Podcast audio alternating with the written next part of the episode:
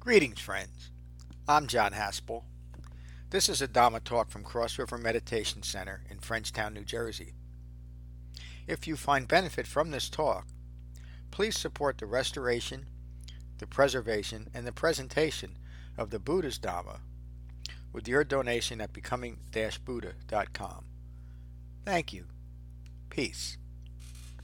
This um, this Thursday class is now a structured study of the Theragatha and the Therigatha, the preserved poems of the uh, ancient monks and nuns. Um, this particular poem is the tenth class in this structured study. Um, it's called Vimala, a courtesan unbound. So it's an interesting little poem and teaching about um, a, a, courtesan during the Buddha's time. Um, why she developed that way of life and it's telling in this little poem that she saying she mastered that life to such an extent that she could expose herself to crowds and they would become enchanted by her beauty and what she was showing them. Um, and you can hear the disdain in her voice for being able to do that and even the underlying cause that we know of self-loathing. And it's just a remarkable little sutta how it reveals her own self loathing and their, the common human self loathing rooted in greed, aversion, and deluded thinking. in how she overcame all of that directly the way that we're doing it through the Eightfold Path and gaining true insight, true vipassana into greed, aversion, and deluded thinking. Um, it's very simple. It should be understood, like in all of the suttas and in all of these poems, uh, the Dhammapada, they're all taught in the same context. That the that the the suttas or the poems, etc., are reflective of what the sangha is learning. Um, why am I making that distinction?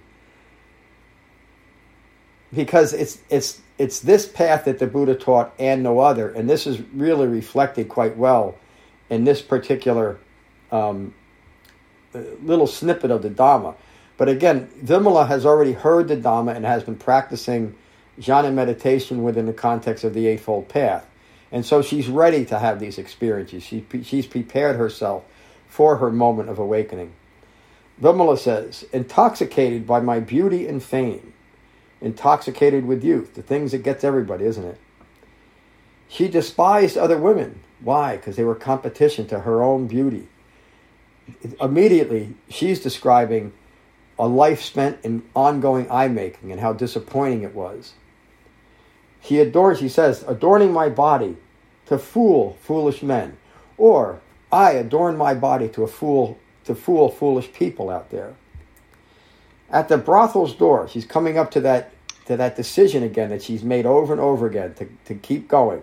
At the brothel's door door, like a hunter with a snare, she caught herself. Like a hunter with a snare, I shaved I shoved off my I showed off my ornaments and revealed my private parts. She sees her eye making in that moment that she opened up her robe and showed herself to the world. All eye making. She was enchanted with what she was able to do with people. She laughed at them. I laughed at the crowd. And then she talks about today. And again, I hope you can feel the, the agitation in my voice because I'm trying to portray what I think Vimala was portraying. Today, wrapped in two robes, her inner robe and her outer robe for warmth. Her head shaved, just as a consequence of Dhamma practice, not for any other reason. Her head shaved, She's just returned from alms. She sits down at the root of a tree and gains the non distracted state, the state of jhana, the state of concentration. Now, she says, clinging to all impermanent phenomena has been abandoned, including the notion that there's more for me to do or more for me to learn as far as Dhamma practice. In other words, this is what the Buddha taught, just this. I'm going to read it again. Clinging to all impermanent phenomena has been abandoned. The search has ended, she's saying. I found what works for me. And she, she describes that by saying this Desire, aversion, and deluded thinking has ended. The three defilements, the thing that defiles all human beings, she has recommend, recognized it in herself and abandoned it. And then she describes the awakened state, the fully mature human state, just as the Buddhists described it. She says, cooled, I am unbound. That's the end of the little poem. As an unbound from all views, ignorant of Four Noble Truths. Again, the context is important to understand that the, the Buddha taught the purpose of his Dhamma is to end ignorance of these Four Noble Truths, and that's what she's describing. So that's today's little um, little poem. There's a lot in there, isn't it? Isn't there, Dominic? But sweet. Yeah, yeah, I agree. Yeah. No, that there's really really not much to add. You know, it's maybe the one thing that not that I dislike, but you know, I don't like people. Uh, I know this is not bragging, you know, but it it feels like you know, let the whole world know that I have achieved nirvana, or you know, and maybe I find that a little bit, I don't know, uncomfortable. Yeah, again, you, you need to understand it in the broader context of what she's saying. She's doing what everybody else did, so it's completely ordinary. Awakening, yeah. wait a minute, this is so, so important, Dominic, to your own way of thinking. Awakening, as she is describing it, isn't self aggrandizing. It's the natural, it's a natural outcome of a well informed and well focused Dharma practice. So there's no bragging. Talking about yourself in reality, in the context that it's presented in, is not I making. She's just being honest to other people in the Sangha, saying, Yeah, I did, I, I came from right where you are, grasping after everything, and my mind cooled. I am now unbound. That's exactly what Siddhartha claimed. So I don't, I don't yeah, see. But, but, you know, the, the need. There's no but there, Dominic. The but is in your mind. I'm not trying to argue with you. The but is in your mind because that's how you see it. But you're not seeing it through right view. So how else would you describe the awakened state? If you're awakened, how else? You're saying that if the awakened state is a brag. To, What's that? world to know about it, you know. Oh, sorry, I didn't hear that. If I was, if I was an awakened being, you know, I wouldn't write poems to let other people know. I would just enjoy it, you know. Okay, so again, Dominic, that's your view, Yeah, and you're taking your view, saying, "Wait a minute, it's important because you're seeing, you're portraying that out onto the world. You're saying there's a little bit of something I don't like about her because I don't like it in myself, rather than listening." Okay. All right, I understand what you're saying, Dominic, and it, No, no, I'm, I'm not. I don't have any problems with it. I understand why she did it. I, I'm just saying I wouldn't do it. I know, but um, I, I understand the context in which I'm saying it, Dominic. That's where you're Yeah. getting hung up on. That's all I'm saying. Don't you don't need to defend it. It's because you're trying. It's the essence of the Dhamma to project your thoughts out onto the world and saying that that world should be different because of the way that I'm thinking. When I'm saying it is just like the sutta, this little uh, poem says, interrupt that thinking, and you'll realize that you're even minor distraction, if you want to call it that, by recognizing it, is in your mind. It's not in Vimala. It's not in the sutta. It's not in the suttas. It's not in the Dhamma. Or whatever you think the Dhamma should be, whether you like it or not, everything is occurring in your thinking. You would agree with that? Okay, I don't, I don't want to argue that point either. Stop it, Bodie. Tom, what do you have to say? Thank you, Dominic. Bodie, stop it. Come here. Sit down. What do you think, Tom? Um, Stop. Lay down. Come on. Lay down. Lay down. Stop. Lay down, puppy. Go ahead. Sorry, Tom. uh, I don't really know. Um, I guess. Yeah, I guess. I guess um, to sort of follow on from what you're discussing with Dominic, it's it's a per, there's a it's it's possible to have a a different um, personal reaction to how we would act if we were awakened. Correct? Like, I I could be Stop, awakened Bodie. And not write a poem about it and keep silent, as Dominic's suggesting, but.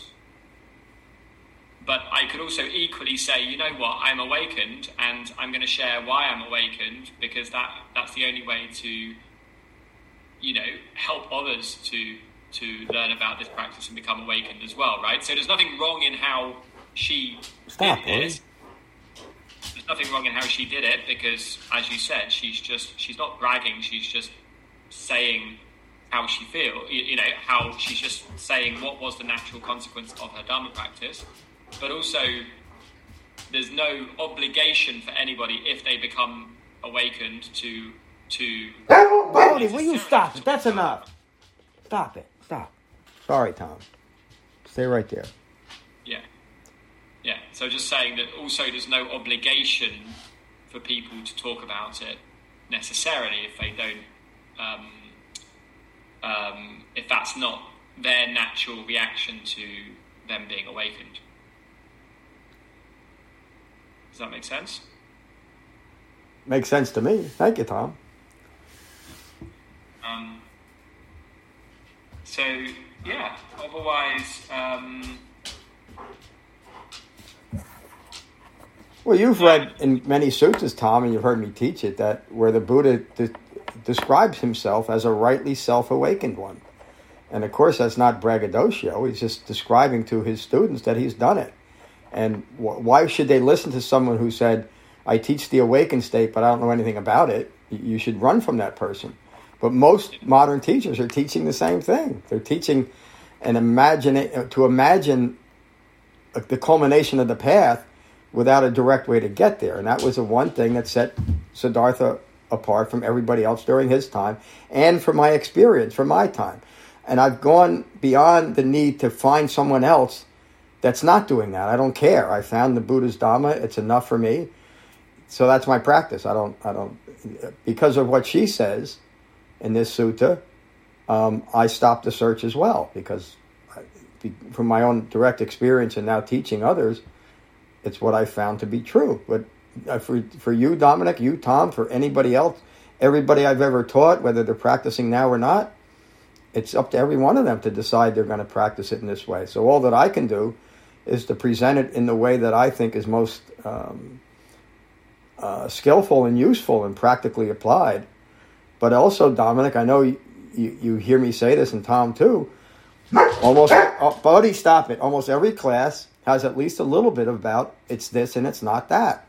Because that's almost included in every sutta, including this, because it was common during the Buddha's time to need to describe that, and for the need to a so-called awakened person to say, "I am awakened, and this is what I did." Because again, if I wanted to learn how to drive, and I see somebody riding around on a bicycle, I say, "Can you teach me how to drive?" And they say, "Sure." I'm the fool, aren't I?